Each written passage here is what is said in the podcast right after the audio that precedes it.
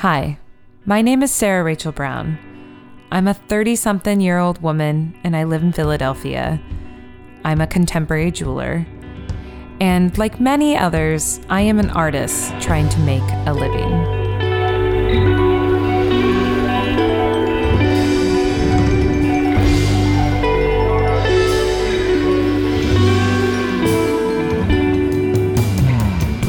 On this podcast, I'm going to broach the subject of value.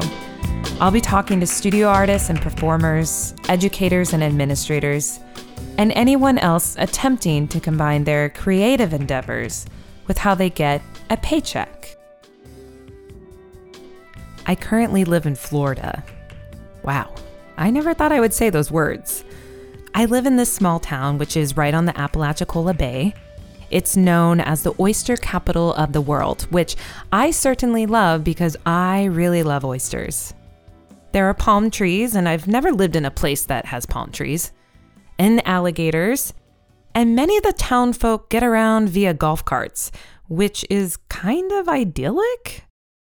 It's rural, and although it bothers me to no end that there's no coffee shop for me to sit in and, you know, abuse the free Wi Fi access, Oh, there's also no restaurant that's open past 9 p.m.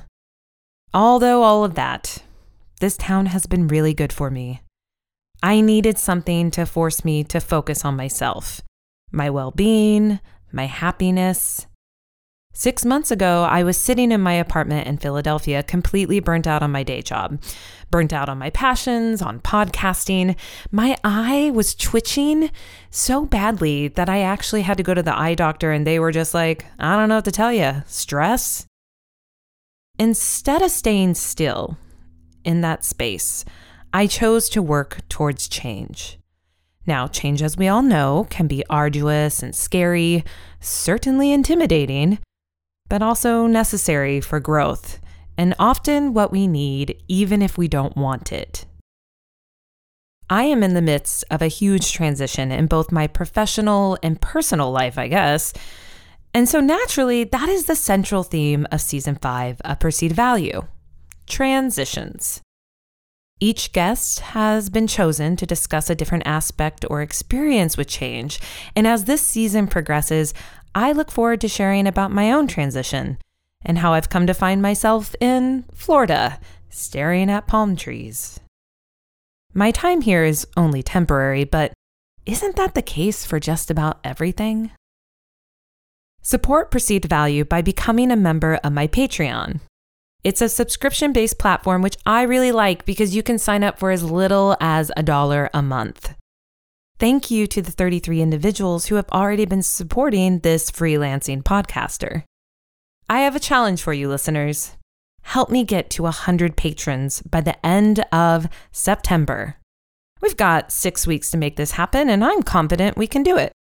Link is in the description of the podcast, and in just a few clicks, you can be supporting me. Alternatively, become a sponsor of the podcast. There's different levels of sponsorship, including a sliding scale option for students and anyone needing to amplify their voice on a budget. Visit perceivedvaluepodcast.com to learn more. Today's guest is someone who reached out to me while I was in the midst of secretly freaking out about the fact that I was going to quit my full time day job. Coincidentally, she was in the midst of planning an event to be held at said day job. We connected for coffee. We talked about the podcast and her work. A few weeks later, I submitted my resignation, and her event happened to take place over my last days there. I thought it was pretty special.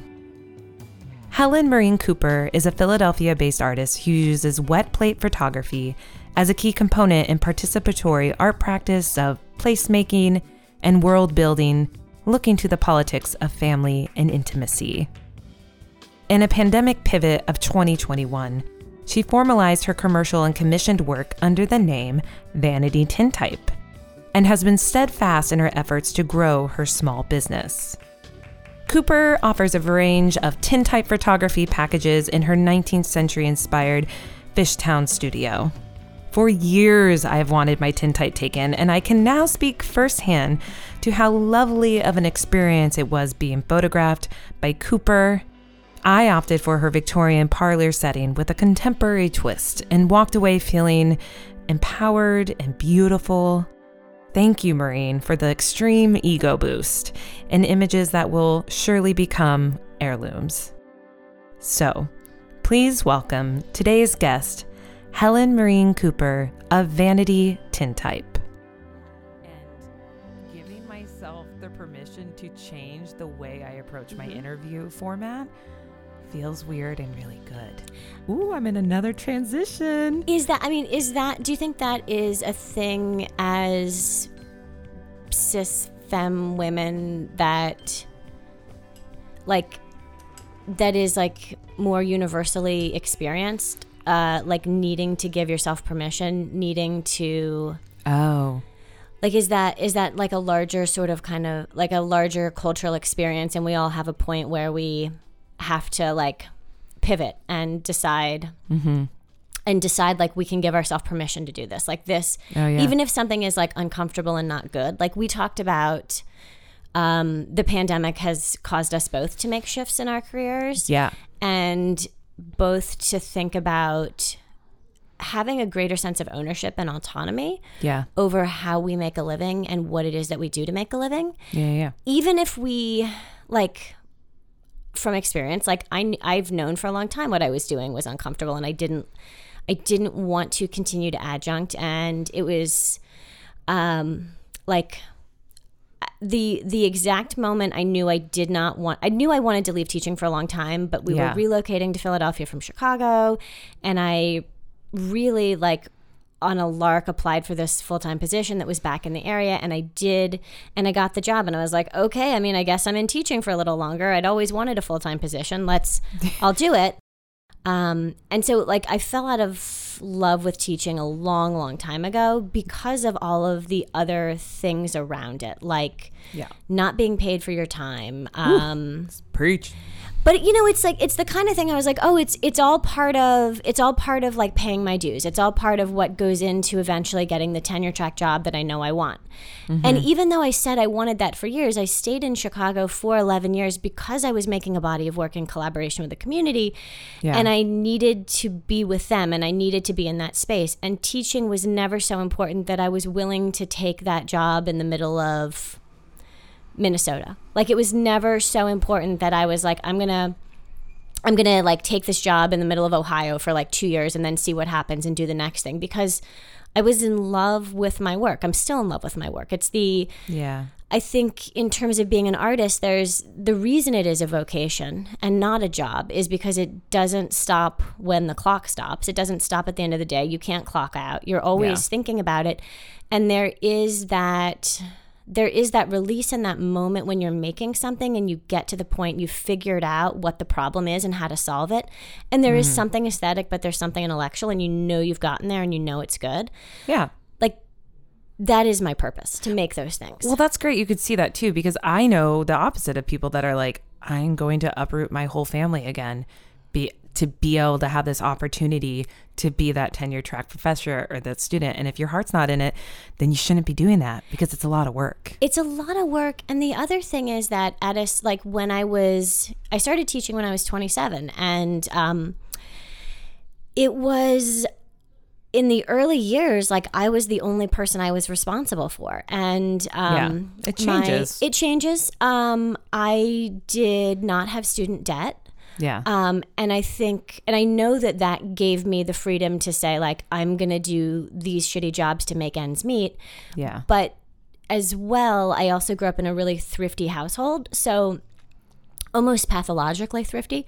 Um, so despite the extreme privilege of having education paid for, of growing up in a place um, and a community and a culture where it was not, will you go to college? It was, where will you go to college? What is the highest ranking, best school that you can get into? Despite, despite, despite that culture and those kinds of things, um, uh, my husband and I joke about this. He jokes about it. Um, that I always need permission to spend money. Um, Right. So this is getting back to the the idea that I had to give myself permission Yes. to change my format. Which Yeah. I mean, I don't know, but I think it comes back to the fact that like I think it's completely different actually for me because I just know that if I have listeners and they expect something from me, I mean, guys, come on. How many of us are pissed off when we love a musician and they have a certain sound and style that you've come to Hmm. love over the years and then they put out a new record and it's a completely new direction and you're like, I don't like it. Alternatively, Art 21 I don't know what that you- is. oh, Art 21 is a um, is a program that PBS has been producing since 2000. Mm-hmm. Um, but it's interviews with artists in the 21st century, but they are blue chip, generally like blue chip artists. Okay. Um, but the format Oh, is real the same. quick. Uh-huh. Someone used that term around me the other night at the Renwick. Yes. And I was like, what's a blue chip artist? Can you, what is a blue chip artist? A blue chip artist is someone who shows, uh, someone whose work is at a really huge famous gallery. This is my definition. So, somebody who's at a really big famous gallery in New York or mm-hmm. LA or maybe London, and they entirely make a living on the sale of their work. So, they're not oh. doing other jobs and they fit within a fine art context. Who came up with this phrase? Is this like a phrase that you use or is this like known phrase? It's a known phrase. It's, Yeah, maybe I've- it's an art school phrase. Oh, got it. It's like a professional. It's like a professional designation. Oh, blue chip artist. It's blue. So it's like it's fine art. So it's like sculpture, fiber, Mm-hmm. photography, painting, maybe video. Um, but it's you're a blue chip artist is like collected by major museums. Is Right. in really um, exceptionally well known galleries where people drop lots of money. Um, So that's so so that's like blue chip. There's Okay. um and I think the vision in going and like going to art school is like everyone has this fantasy that they can be that person. oh, you want to be a blue chip artist? Yeah, you want to okay. you want to make a you want to make a living like doing this work, not like doing, you know, like you go from residency to residency. You don't have to worry about like how to support yourself. Yeah, you don't have to like have an acad. You don't have to adjunct hustle on the side of that your yeah practice. you don't have to you just you just make the work like the studio practice uh the studio practice like going to exhibitions Yeah, like the dream. yeah you're you're doing that kind of stuff um, and so I always I was like, oh yeah, I mean like I want to I want to teach. That's what I want to do. I Yeah. I'm interested in that process. I'm interested in like the world of academia and the world of books and Mm-hmm. um, and my fine art works and fits really well into that context. It's I work within an expanded documentary tradition. Um, Can I, I'm interest- interrupt? Yeah, of okay, because I don't think we've actually acknowledged to those listening. Uh, well, first of all, you are a photographer. I Hi, am a Maureen, You're a photographer. photographer. Hi. Say hello to Hi, everybody. Ah. Um, excuse us. We just like got on our little wonderful tangent. Which is why I was like, "Are we talking yet? Is this? Is, I I can't like in my mind I can't pick out the the uh, the outline that you previously had. I was like, where are we? well, you need to drop that, and that's why I say you can't bring an outline to the interview because this is just a conversation. It Would you look down at an outline and like follow conversations at a date? No, Yeah, that'd be awkward. Yeah, it's more like a date. Okay, it's more like a third. This is a date. It's like a third date. I mean, you've seen my boobs. I have Actually, I'm, you've seen me naked. I'm very lucky. Uh, wow, we should give context to that. So, Maureen is well, give the give your elevator spiel My of like what pitch? your business is. So, uh, my name is Maureen Cooper. I am a woman living in Philadelphia. I have been in higher ed for 15 years. I am predominantly a photographer and I use a lot of different kinds of photographic tools. So, my training in college was with large format camera, so 4x5 in graduate school with the digital revolution, I had to learn to do everything digitally. And then around 2013, I thought it was a good investment in my teaching career to learn all of the 19th century practices so that I could go be a tenured faculty member somewhere at a little school in the middle of nowhere and be able to teach all the stuff. In the time of studying at the George Eastman House in Rochester and learning those processes, daguerreotypes, um, the more complicated things like cyanotypes, someone you could teach yourself, but daguerreotype is really complicated and expensive. Um, Ambrotype. I know what ambrotype Ambro- is yeah, now, guys. wet plate, wet plate collodion, which is what we were working in, and then uh, dry plate gelatin. Those, so I learned those processes, but ultimately I fell in love with wet plate because everything has to happen when the chemistry is wet. So we know of it a little more commonly as the tin type as tin type, which is on a piece of metal. Um, so so people refer to all of it as tin type when it's not really all tin type. It's only if it's on tin. I made a series of photographs of Sarah on black glass, which is a really beautifully sexy way of working with someone who makes jewelry and loves Process and material. yeah, and material. Um, and it's a way of, I think, as a photographer, getting to have a conversation with the with that world of objects in a way that you, one doesn't necessarily in photography. Um, but I fell in love with the wet plate process, and um, since the pandemic, have begun to pivot into uh, leaving higher ed and creating this business called Vanity Tintype. And I'm thinking of it as a uh, boutique wet plate studio and experience. People come to my studio. The way I structure a session is based a lot more on my time and a lot less on an object. So I charge per my time um, at different scales because I work at the 4x5 size, the 8x10 size, and the 5x7 size. So I generally charge based on my time and in and I know that I'm going to shoot 4 to 6 images in that time. But I don't necessarily know that people want all of them, but sometimes they do. Yeah. Often they do Like me. they because they're be- they're beautiful and when you have an experience with a person and you're making photographs of them in a process that is really um, really visible and the the subject becomes a collaborator and can really see what's happening they're they're deeply entwined and enmeshed in what it is to make that work Yeah. um so where where am i going here I mean, it was interesting because I was having coffee with my friend this morning. I was like, "Ooh, I'm gonna pick up my ambrotypes," and yes, I did get on my little like high horse, and I was like, "Uh, it's not a tin type; it's an ambrotype. Thank you." Um, but she was saying somebody said something like, "Well, I got one once, and I just looked scared in it, and blah blah blah." And I was like, "Oh, well, I had a whole session, Yeah. and the first ones I really didn't love, and I do look kind of like a deer in Yeah. headlights, and we had to figure out the way to." which we discovered was me closing my eyes Mm-hmm. until you said open them and then the f- photo happened right away but the point of being is that there was a lot that i just didn't want yeah and to Yeah. be that not so like valuable about it you Yeah. know because i think with most people think tin types it's like oh you just get one chance and that's it And there are a lot, and there are a lot of people out there that structure the payment of it in that way. Yeah. So like the price is per tin type, and I have a really good friend who has been um, pivoting also in this time with a business, and we do biweekly check-ins with each other, and we just talk about our business stuff and give each other suggestions in ways Yeah. that other other people might find our, the conversation like really boring and self-indulgent, but it's really helpful to both of us. And as I was talking with her how I wanted to make money and make this viable. She said, "Why don't you think about charging for your time? You know as you know as a maker that you're going to produce X amount, but you Yeah. don't think people are necessarily going to buy all of them. But it would really suck if you spent half your day producing all of this work and someone only bought one. So you make 10 Yeah. and then someone buys one tin type for $125 that would suck right and you've spent an hour and a half prepping everything you're going to spend an hour and a half breaking down and varnishing scanning doing all of that. And if they're only buying one of them what is your time worth per hour?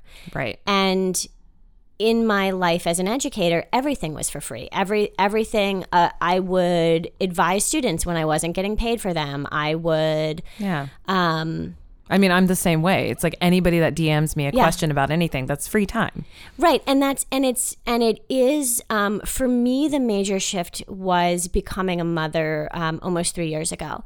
Um, it was my I felt like my time my time was only valuable to me, and it didn't matter how I used it. It mean, sort of did, but not really. yeah And then in having a child, if I'm not with her taking care of her, I have to pay somebody else to do that work which is a, a lot of money It's a lot. And if I you know or i'm negotiating with my partner and if i if he watches her he's watching her all of this weekend without a break Yeah. because i'm doing a pop-up and then i have like three different clients three different client sessions in the studio Yeah. the trade-off is i'm watching her all day monday Wait, so I want to get back. So to clarify, it's Yeah. like you pay for a session, like I had a session. yeah so with you pay for a session uh-huh. and you get how many photos in that session? So my my five by seven I think is the most popular package. It might also be the most popular package because I tell people it is. Yeah. Um, five by seven is really easy to find pre-made frames, and you don't have to spend money on the end on the back end with framing. so great. The five by seven, um, the session is two seventy five. Okay. And so that accounts for me in terms of what two hours of shooting would be, what my Right. prep is, what I know my breakdown is going to be. Um, and then also the cost of chemistry Mm-hmm. and materials, although I can't really figure out like how to price my chemistry Yeah. because I work at different sizes and so I can't say that I don't know if 8 by 10 uses More chemical than a five by seven. I know that it uses more, but I don't know how much more it uses. I can't. Yeah, I can't. ballpark round up always. The only way I've been able to figure it out is like in looking at my taxes last year and looking and like all the receipts I've ca- gathered. So Yeah. I said like, so I saw like I made thirteen thousand dollars on tin types last year, and a third of it, um, uh, four, four to five thousand, four thousand, three to four thousand was all of my chemistry materials. Yeah.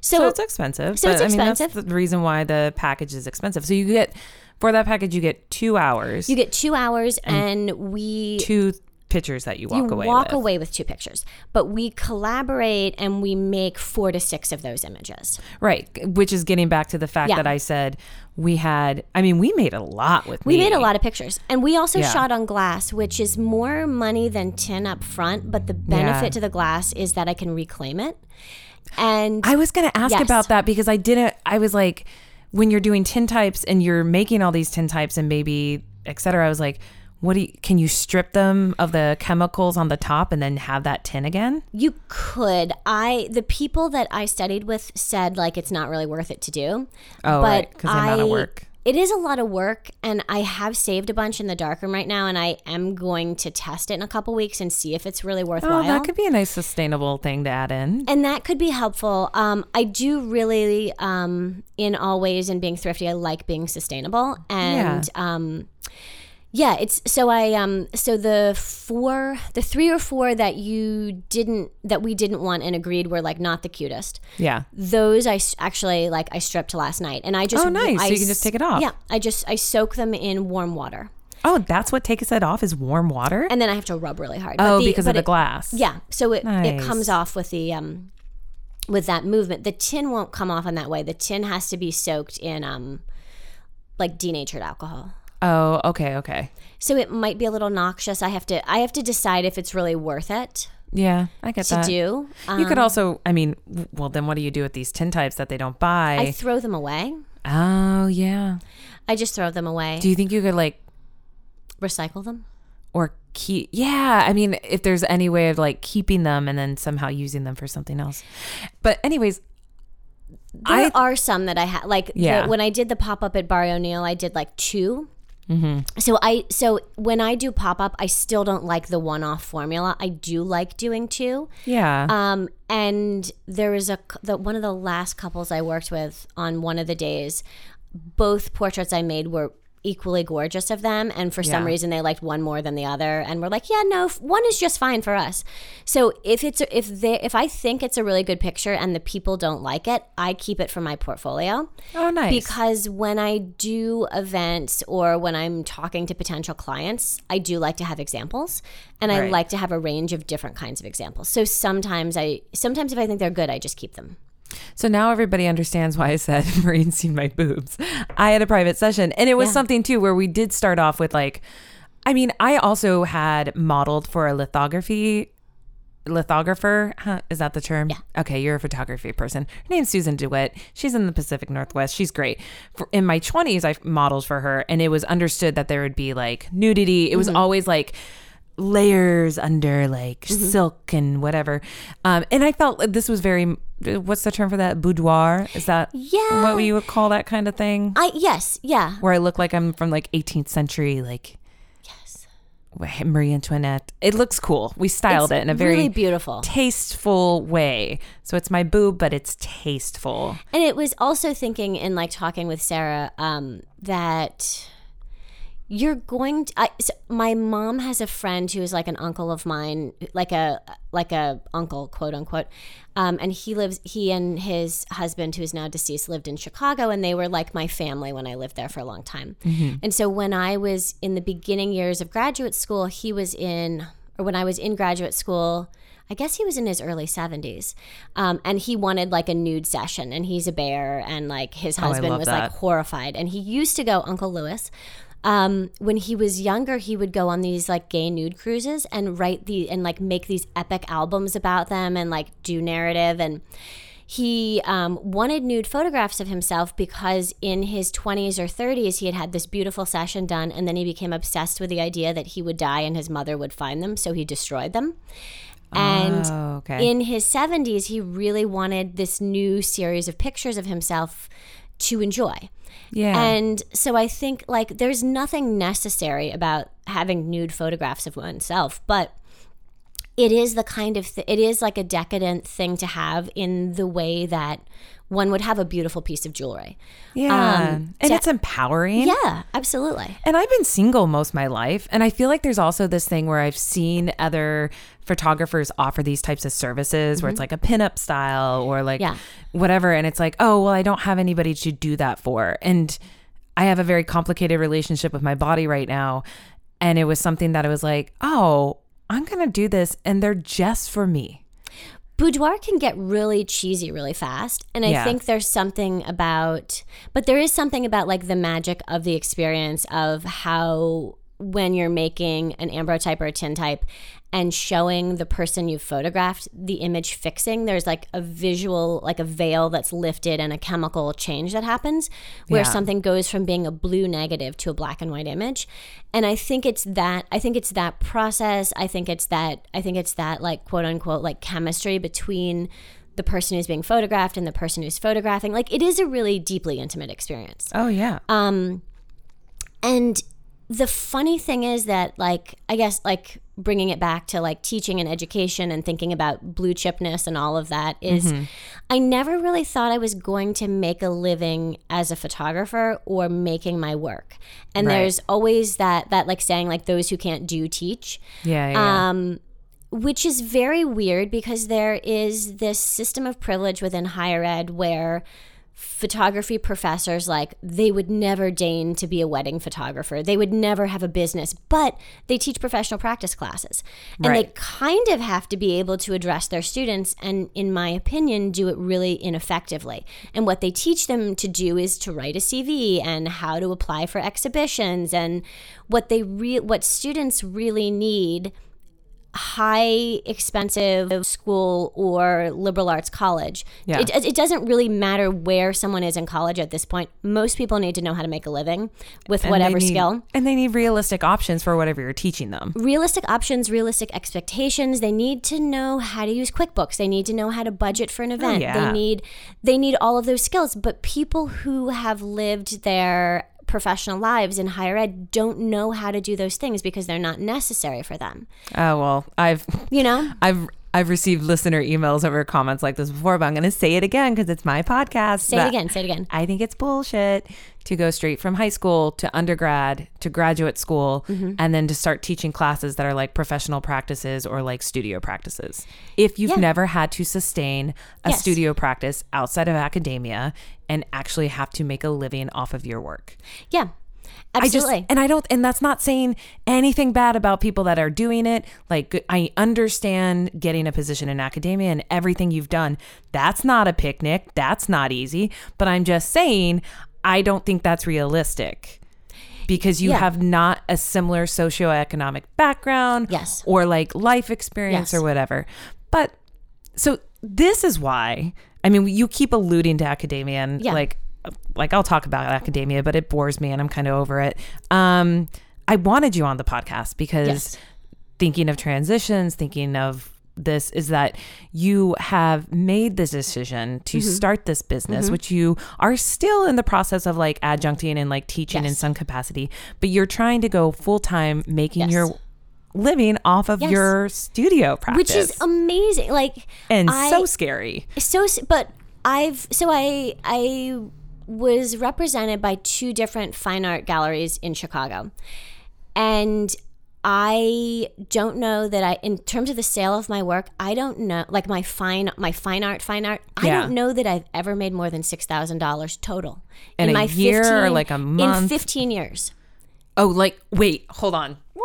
That's not even in a year, like not six thousand in a year. No, no, I don't think that I have. So, um, I because my because the kind of work that I make is within an expanded kind of documentary tradition. Okay. Um, that that meaning I'm I'm interested in people and their stories. I'm interested in how stories are linked to. Uh, the choices that people make. So I did um, work for about ten years with a community of African American and Hispanic women who were nail artists in the city of Chicago. So it started with me taking the train and the bus to places and noticing very specific design style Yeah. on the nails of some of the women that were on the buses. Okay. And then I started looking for where I knew that they were not, um, you know, the the major um, demographic of nail salons in the United States are Asian. Yeah. Um, and I knew based on what I was looking at, it couldn't be like any nail salon I'd ever been to. There was the what I would call a Chicago style. It's the same palette across every finger, but there's a different design on every finger.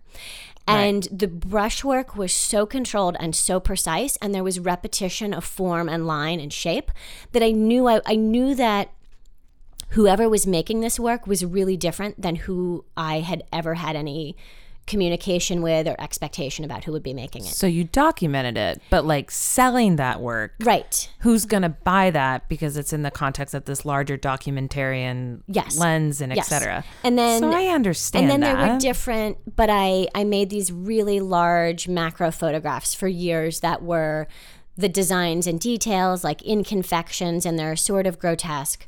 So I did that for a long I did that but because I did the work for so long I became friends with the women who made the work. So then I started making portraits in the salons of the women who were the stylists. And then and then I started um and then I started um actually making custom wallpaper for the nail salons and doing styled shoots of portraits that would live in the salons uh, where we would say like I I would pick um, one of the salons I worked with it was uh, what's his name? The Rio cover uh, Nagel. The whole the whole um, the whole thing was visually based around like Patrick Nagel and uh, what his um, what his work looked like and how it had been appropriated for salons.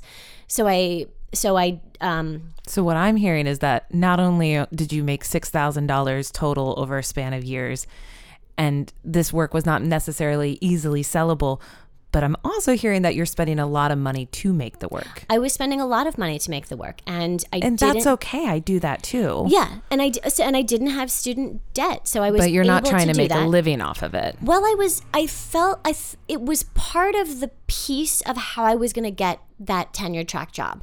Was Right. making that work, having a really strong aesthetic argument.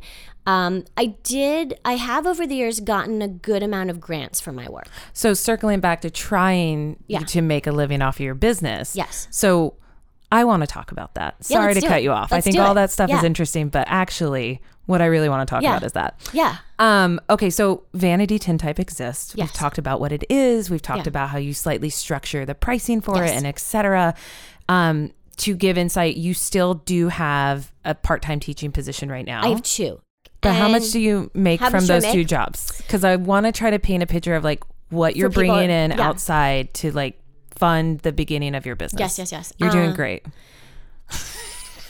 I'm being a little aggressive because I'm like, No, no, I nope, like I don't want to talk about that anymore. Steer it. Steer it. Um, let's see. Um, I am doing. Like, which one? Do you know how much you get paid per class? They do it in in Philadelphia area. The way they do it is what you're making per course, not a credit hour. so Oh, you have a contract. Um, Which, by the way, I actually knew because of my first episode I ever did called The Yeah. Adjunct Hustle. If you want to learn more about the adjunct pricing structure, go to that episode. Keep going. um, let's see. How much is it? I, I think of it in terms of like what I get per paycheck. Yeah. Um, one school I what do you make get per paycheck? Four seventy per paycheck, and I get it twice a month. Okay. Yeah. Biweekly paycheck is like 500 bucks every two weeks. Yep. So that's that, and then the other school per class is 520, 525. Is taxes already out of those? Yeah, taxes are taken out of those. Okay. So you're bringing home like approximately $2,000. Yes. So, but I'm I'm making approximately two thousand in like teaching income per month. Yes. What is your ideal amount of money that you want to bring in a month to support? Well, you have a working husband as well, Yes. but I do know Yes. that your husband has been in school. Yes. I do have a spouse who um, is bringing in some money now. That's good. Yeah. So then, okay, so with Vanity Tintype, Yeah. you have been running the business full time for about a year, correct? Yes. Uh, my first pop up event that I did was Mother's Day of last year. Great. And so this past year, I mean, everybody knows like it takes a few years to start turning a Mm-hmm. Yes. profit with any kind of business Yes. you're starting, I Yes. feel like. Um, how did it how did you navigate that in the first year? Like did you know when you were doing that first pop-up that that was the beginning of trying to like Yes. Oh, you did. Oh, nice. I did. I did because I made. I think one of the things about teaching and one of the things about having an MFA, it and having had a strong and vibrant studio practice for over fifteen years, Yeah. is being able to edit, being able to see the through line, being able to see the visual argument and what that looks like. Yeah. And having taught a bunch of professional practice classes, having my own artist website, I knew one of the first things I did when I thought I want to do this as a business was I need a really professional looking package. I Mm. need so I hired a graphic designer. It was important to me it was a woman. Nice. I hired a designer. We talked about what I was doing Your branding. my branding. So I hi- so that was a that was a considerable chunk of money. oh, oh, can you say how much you paid her? Try, okay, I'm trying to remember. Because I feel like sometimes people get really intimidated by that, or they're like, "Well, my friend is going to do my logo and my oh, website, Oh, no. and it just never gets Fuck done." no. Just pay people. no, people. I wanted. I knew that it needed. I knew that it needed to be a professional person Yeah. who had. I looked at her work. We talked about work. We talked about what I wanted. Yeah. She presented me with a couple of different options for what the branding could look like before she went ahead with it. So it was Yeah. the colorways. Um, what I wanted was a few posters for pop up events I would do. Mm-hmm. I wanted a logo, I wanted a font, I wanted stickers to go on the back of my tin types that have like the name and information. I needed gift cards. yeah. Um, so all of that packaging was together, and I'm trying to remember now. Like, was it four thousand dollars? I would. four. Say, I was gonna say it was like four or five thousand dollars. I think. It was probably about four. Yeah, forty two hundred maybe. And then she really wanted to do my website, and I said like, I just cannot afford that. Like, I cannot. Yeah. I've I've done this. I I understand that it's valuable, and I understand the value of your work, but I cannot afford that right now in terms of what I'm doing. And so she said, "What if we trade?" For the website. Ah, and notice everyone that the person with the skill set is the one that offered the trade. Yes. I think that's really important because Yes. also if you right off the cuff are like, "Hey, I want to work with you. I think I need this. Can we do a trade?" That's awkward. I never would have asked for it because, and Yeah. I, um, I've had like a other people's pixels website for my fine art stuff for years and years and years, and I did it all myself. So Yeah. I was like, yeah, I could like, I, I knew I needed to do Square, Squarespace because I wanted to do e-commerce through that. I knew that I needed those tools Yeah. on that particular website. So I was going to use that. And I just figured like I'd look at what she did and I'd like figure it out. Like I'd look at like her the thing the branding pieces she'd created for me and I would like lay that out. But she offered to do the website because she wanted it as a portfolio piece for herself. Oh, see, you're both getting something out of it. Um, yeah, That's a so- beautiful thing. So she has all of the branding things for me and she was also working as an adjunct at the time. Oh, okay, okay. Uh, she has actually now gotten a full-time position. Like a oh, good. Congratulations to her. Yes, yes. I don't want to talk about academia. I don't either. Um, so she, um, yeah, so she, so we did, so we did that as a trade, and she had a bunch of different, like, so I have gift cards, and Yeah. um, when I've worked with someone who I really, really like, and I like, or I, you know, when I've done a trade with someone whose work I really like, and I would, Yeah. and I love their stuff, which happen, which usually is jewelry, As Um, I look at her with a necklace of mine on around her neck. with with some heirloom, some family. I just quit my job, bracelets. y'all. I can't pay for Ambrotypes. I traded. It was. I mean, I She love. offered. I love to trade. Yeah. Um, I mean, like if you're like making T-shirts, I don't know about that, but like. Yeah. there's there's there's been this really funny um this really funny relationships that that I've developed in the last 6 months with jewelers and I know a bunch of them now because the value of what I do is similar in price point and then Yeah. I'm also able to scale it.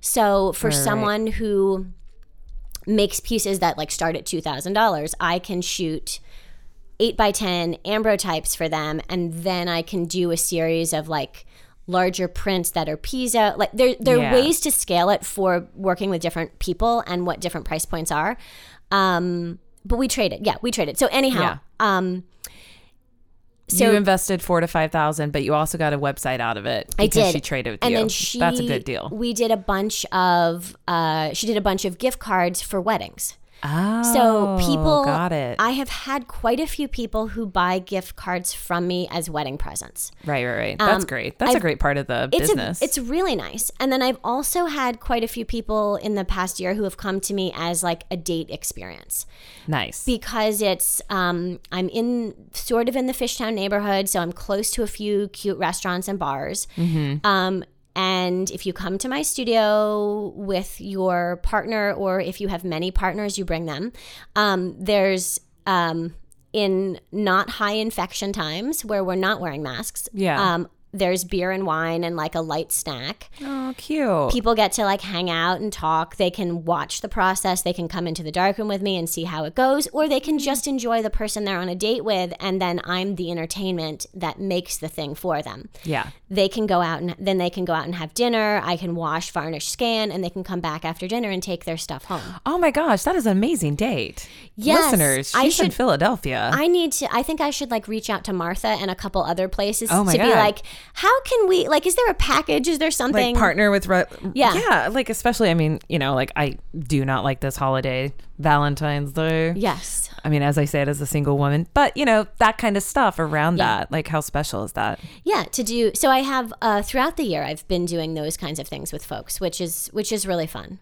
so you're in your second year Yeah, of the uh-huh. okay so to get back oh, a to number. my question I want to make I want six thousand a month.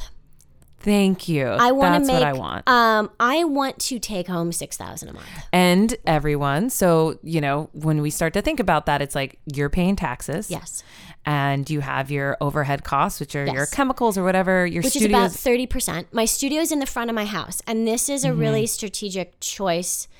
Um, when my husband and I moved back from Chicago, so Yeah. so the one benefit to the full time academic position I had is that I was able to qualify for a mortgage because I had a full time Oh. position.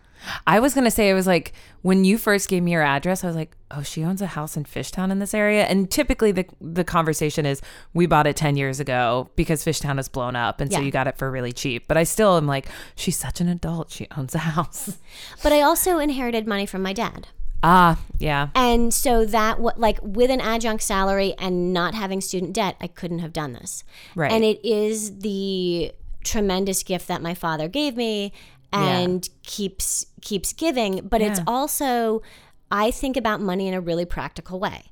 And Yeah. I think and to me having a house made sense.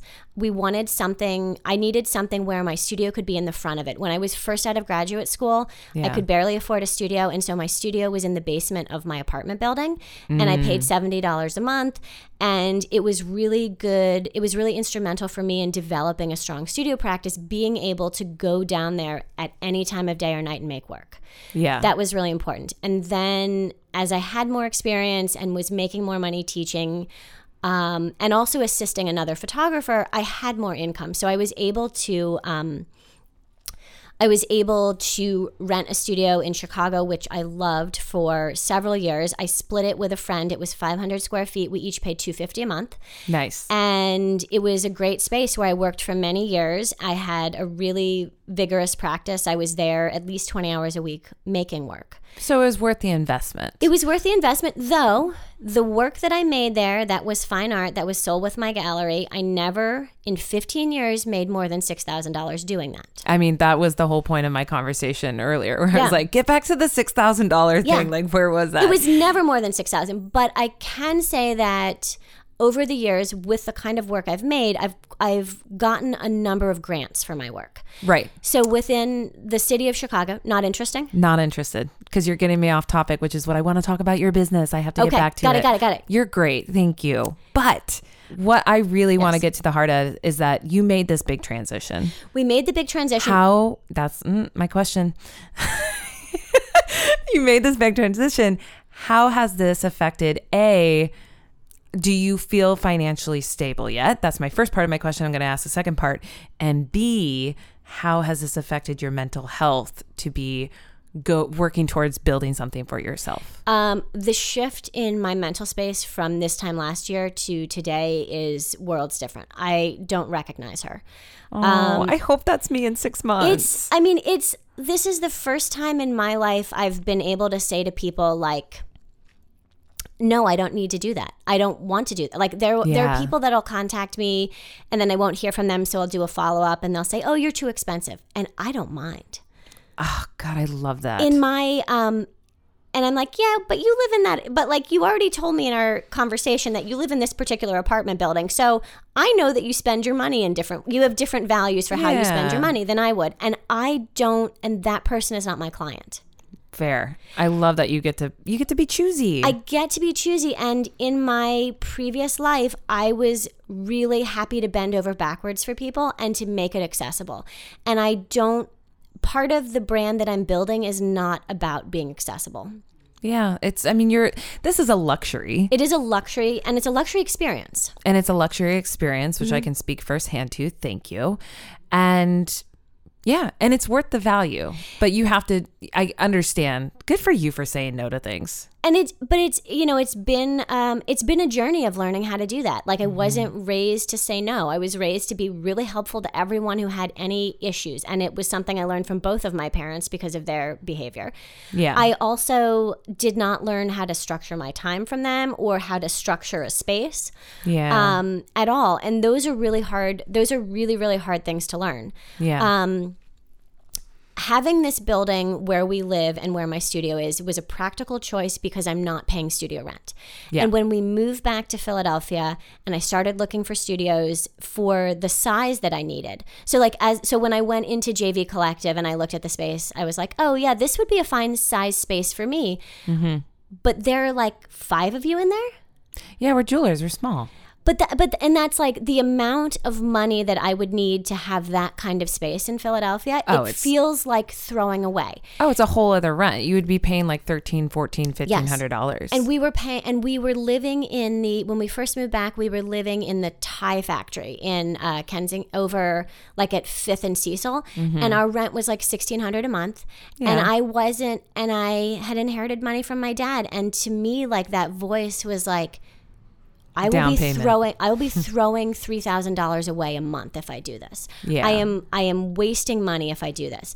But it is because I had a consistent looking salary that I qualified for a mortgage well, then and that was thank you, academia, for that. and that was the benefit of being able to do that and i knew we were planning to have a child and i knew that for what it was going what those early years were going to be like everything needed to be in one space in terms of what our financial health was going to look like Yeah. but also in terms of like what my mental and emotional health would look like Yeah.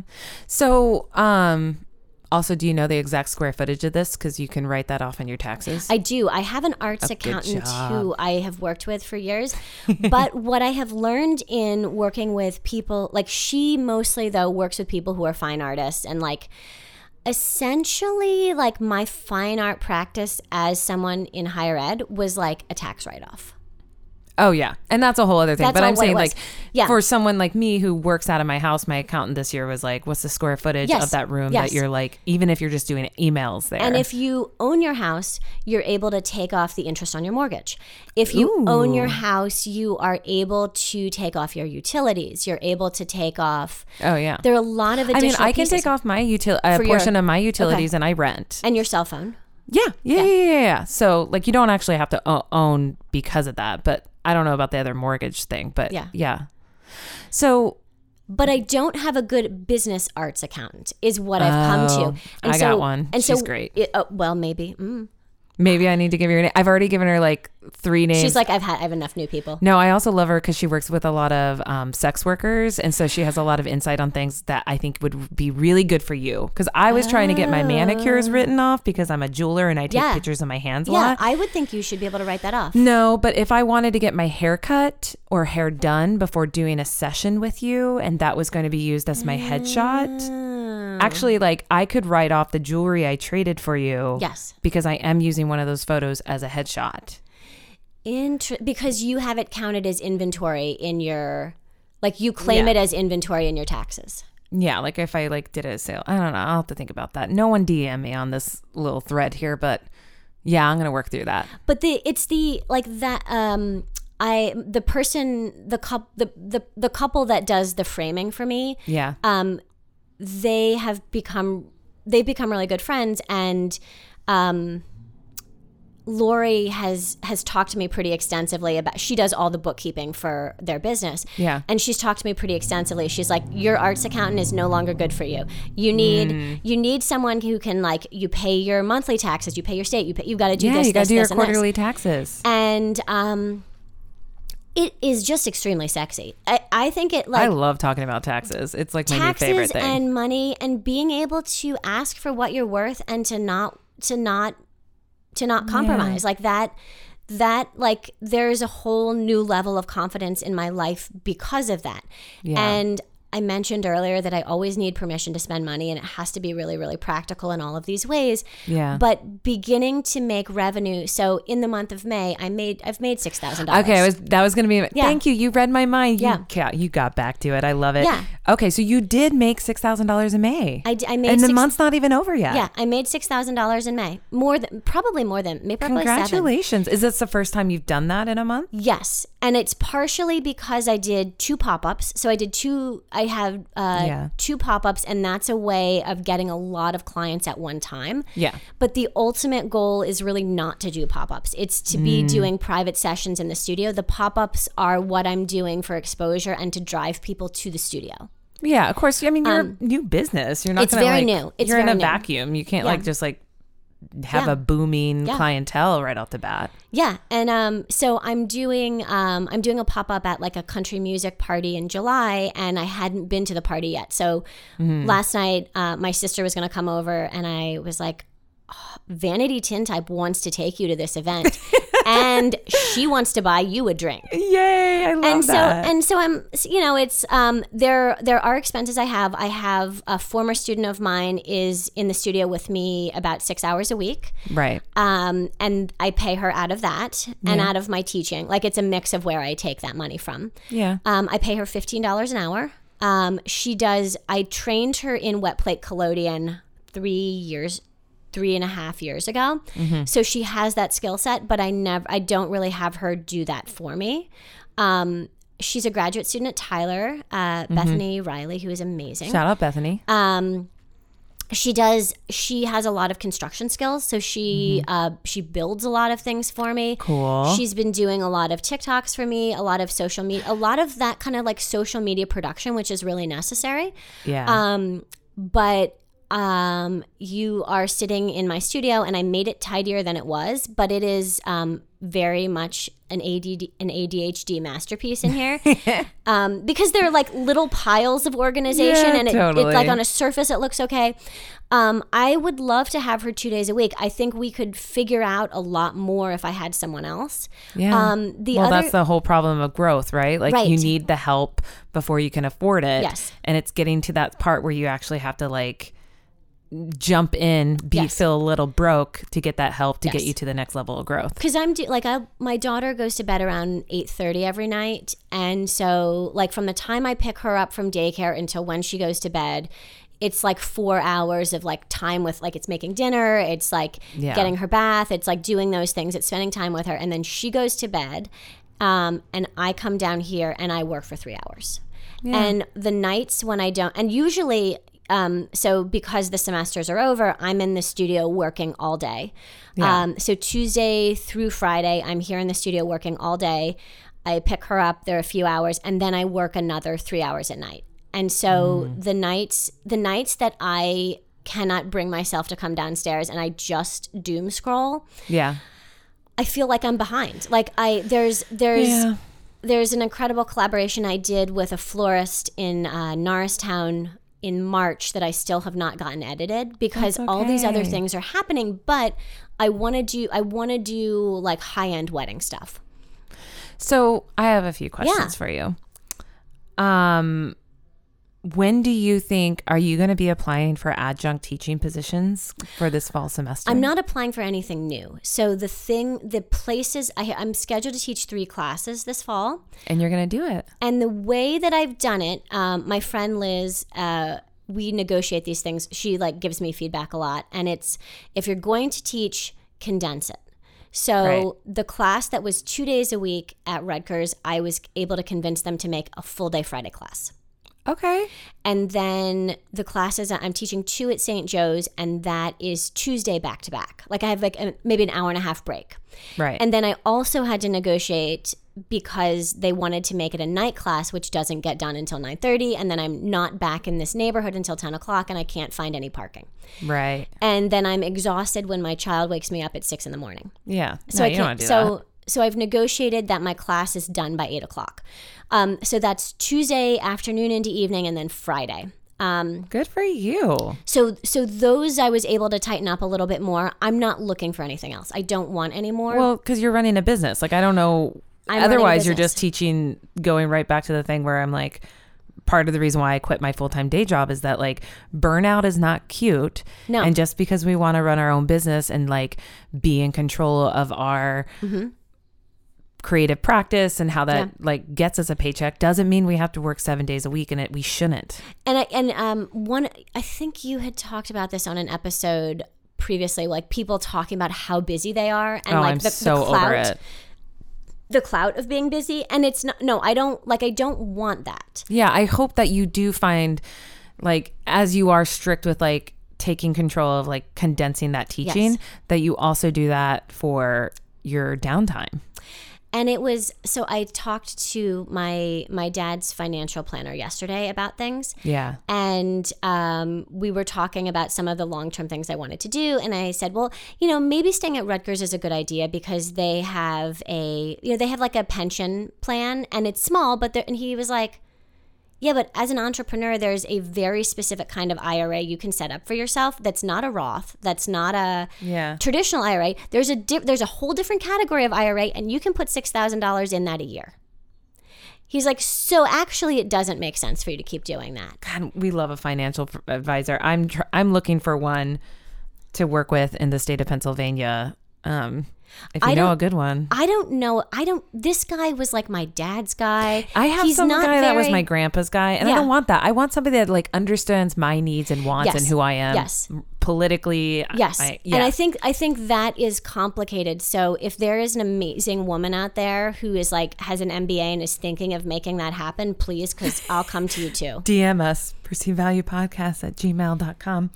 Um, we have to wrap up. I'm so sorry. I Oh could talk goodness. to you forever. Well, we're gonna talk over lunch, so We're going to talk over lunch, which they're not privy to, but you know. Yes. Um, is there anything you want to add to the What do I want to conversation? Um, I just I have more control and better boundaries in my life, and with having this business, and I'm actually making money selling the work I make.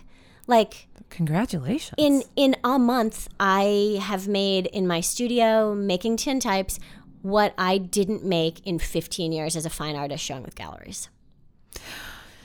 and on that note, congratulations. Thank you. That's really great. Um, And that's your story. I mean, everybody's different. That's Some people are probably killing it in the fine art photography, but for you, you pivoted to something that is going to make you that money. And that's exciting. and the conversations are amazing. Like everything that I used to love about the previous life and the previous work evaporated. And when I went to Kung Fu Necktie last night and was talking to like one woman I've been DMing with for a while about her vintage clothing, and then the people who run this party, like the interactions that I got to have and like with them about like what they want their event to be, what they're making it out, like those communications are so authentic and so real and really energizing and having nothing to do with like the boring structure of the things I used to do or think about. Yeah. Um, and I get to meet great people. Like I get to meet great like-minded people. Like generally douchebags stay away from what I'm doing. I love that. Yeah, no, that's Yeah. good. Okay. Well, Yeah. Maureen, I'm really hungry and we're going to go get some Ethiopian food, which I'm very excited about. Yes, yum yum yum. But thank you so much for being on the podcast. It has been a lovely time speaking with you and thank you for letting me push you around on the mic. I loved it. I was you. like, no, no, this is what I want to talk about. Well, you know, like I'm in a big transition, and one of the big transition also coming out of two years of remote recording or whatever is like taking more ownership of the direction of my Yes. conversations. Yes. It's my podcast. I want to talk about what I want to talk about. absolutely, I like that. absolutely. Congratulations to you too. Oh, thank you. All right, everyone. This has been another episode of Perceived Value, the podcast broaching the subject of value with artists. Until next time.